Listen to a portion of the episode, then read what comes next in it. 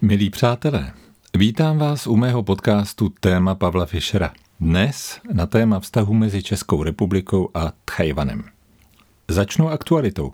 V červenci roku 2022, kdy tento díl natáčím, byl na návštěvě v České republice předseda tchajvanského parlamentu Jo Si Kun.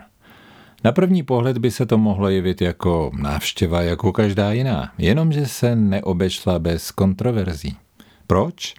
Abych to vysvětlil, musíme mluvit o vztazích Tchajvanu i České republiky s Čínou. Vezmeme to po pořádku. Ostrov Tchajvan, oficiálním názvem Čínská republika, je demokracie. Má vlastní parlament a instituce, vlastní zákony, samozprávu, vládu i prezidentku.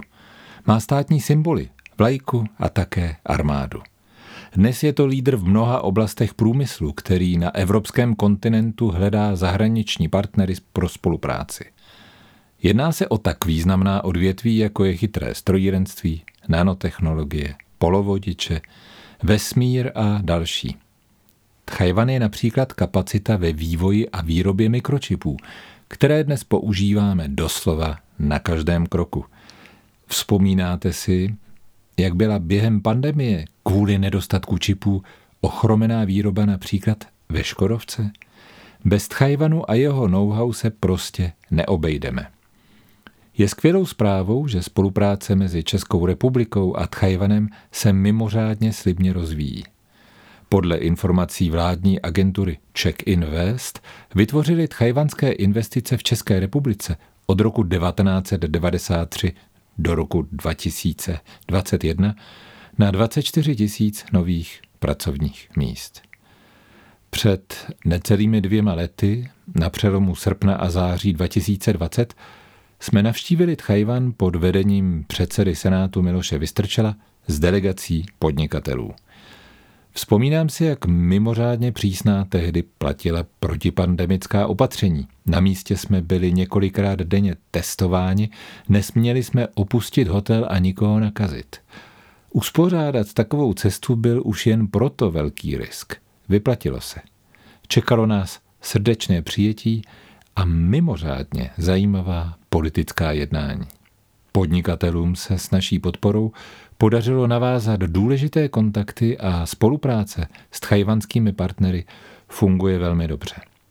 Pokud se vše podaří, otevřou tu brzy rovnou dvě investiční banky z Tchajvanu své pobočky a mezi hlavními městy Prahou a Tchajpejí bude dokonce přímé letecké spojení. Dojednávají se vstupy firem z různých odvětví na český i tchajvanský trh.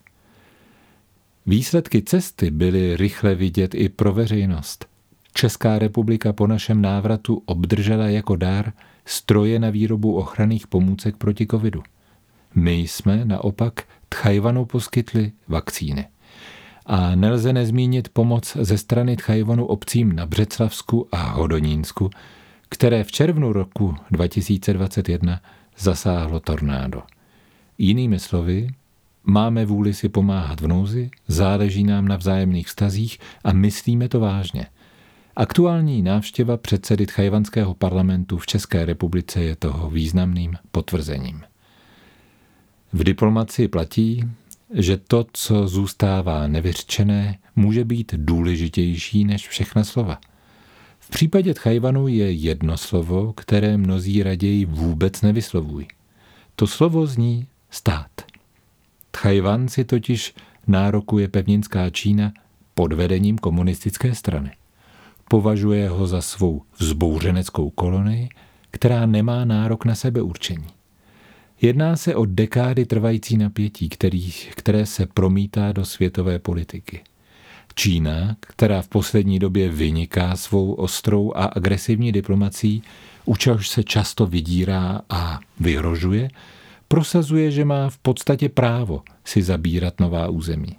Zabrala a vojensky obsadila mezinárodní vody v Jihočínském moři a tvrdí, že její je i Tchajvan. A přitom nad Tchajvanem nikdy komunistická Čína neměla moc. Jenže v důsledku šikany ze strany ekonomicky mocné Číny jako stát uznává Tchajvan dneska pouze 14 států. Česká republika už od sametové revoluce, podobně jako jiné demokratické státy říká, že má svou politiku jedné Číny. Slovo svou je tady velmi důležité. Říkáme tím, že máme na věc vlastní názor a nemáme vůči Číně v tomto smyslu žádné závazky. Pokud bychom slovo svou nepoužili, opakujeme představy a zákazy komunistů z Číny a to by byla velká chyba. Jak naše cesta nad Chajvan, tak současná návštěva tamnějších představitelů u nás proto přiměla čínskou ambasádu, aby vydala odmítavá stanoviska a protesty. To není nic neobvyklého. Překvapivé by naopak bylo, kdyby to nedělala. Pracoval jsem jako politický ředitel v kanceláři prezidenta republiky v době, kdy byl prezidentem Václav Havel.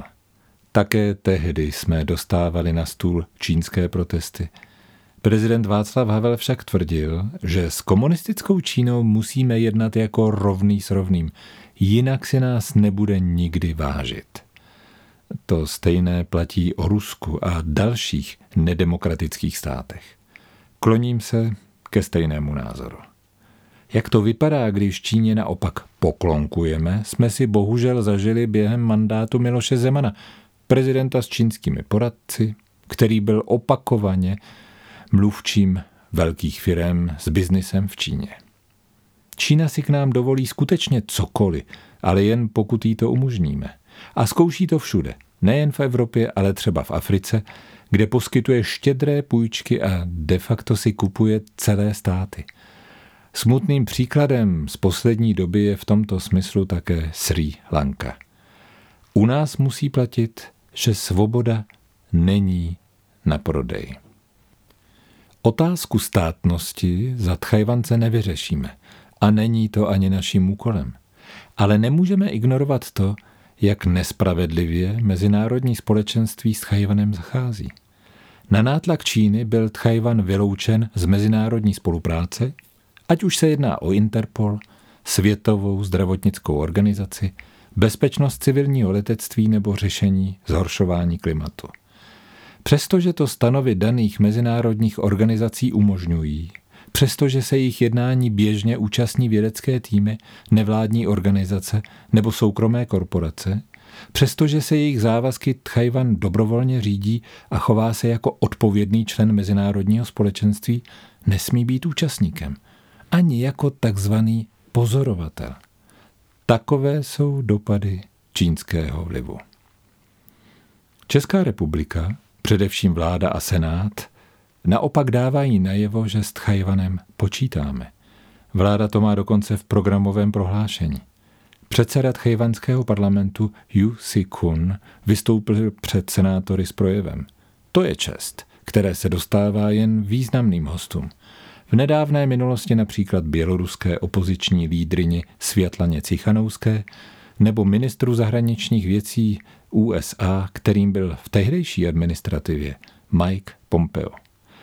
Za náš zahraniční výbor jsem navrhl přijmout usnesení, ve kterém vítáme příležitost posilovat spolupráci našich parlamentů a deklarujeme zájem na posilování spolupráce s Tchajvanem jakožto subjektem mezinárodního práva. Právě tato formulace, subjekt mezinárodního práva, vzbudila pozornost a vyvolala diskusi, jestli tím náhodou nedráždíme Čínu a nepřiléváme oleje do ohně. Jenomže to bychom pak přistupovali na čínská pravidla. Tchajvan nepopíratelně je subjektem mezinárodního práva, a to po dlouhá desetiletí. Uzavírá mezinárodní smlouvy, dokonce je signatářem Vídeňské úmluvy o diplomatických stycích, podle které se řídí provoz mezinárodních vztahů. Kdybychom se zdráhali to říct, zůstalo by to jako slon v místnosti. A kdybychom připustili, že Tchajvan nemůže o sobě rozhodovat sám a je jenom objektem mezinárodního práva, žádná další varianta totiž neexistuje, pak bychom tím připustili, že platí princip o nás bez nás. A to je i z naší vlastní historie cesta do záhuby. Občas se objeví hlasy, že si máme vybrat – protože nemůžeme mít dobré vztahy s Čínskou lidovou republikou a s Tchajvanem zároveň. Jenomže opak je pravdou. Uvedu jeden příklad z historie. Po celou dobu existence DDR, tedy Německé demokratické republiky, mohlo dokonce i komunistické Československo udržovat a rozvíjet vztahy se západním Německem, tedy se Spolkovou republikou. A docela stejně platí, že tak jako má Česká republika dnes plnohodnotné vztahy s Korejskou republikou, tedy s Jižní Koreou, tak můžeme mít diplomatické vztahy i s jejím severním sousedem, s Korejskou lidově demokratickou republikou. Není tedy pravda, že by nám mezinárodní právo zapovídalo rozvíjet vzájemně výhodné vztahy právě s Tchajvanem, například v oblasti kultury, vědy, výzkumu, školství nebo průmyslu. To jediné, co by nám v tom mohlo asi bránit, je náš vlastní strach z Číny nebo působení čínského vlivu u nás. A to nesmíme dopustit. Česká republika je suverén a Tchajvan vlastně stejně tak. Jednáme spolu se vzájemnou úctou a není jediný důvod, proč bychom neměli mít skvělé vztahy a těžit z nich, když je to pro nás vzájemně výhodné. A pokud jde o investice, tak ty tchajvanské, na rozdíl od čínských, nezůstávají v rovině nikdy nenaplněných slibů. Díky, že posloucháte můj podcast.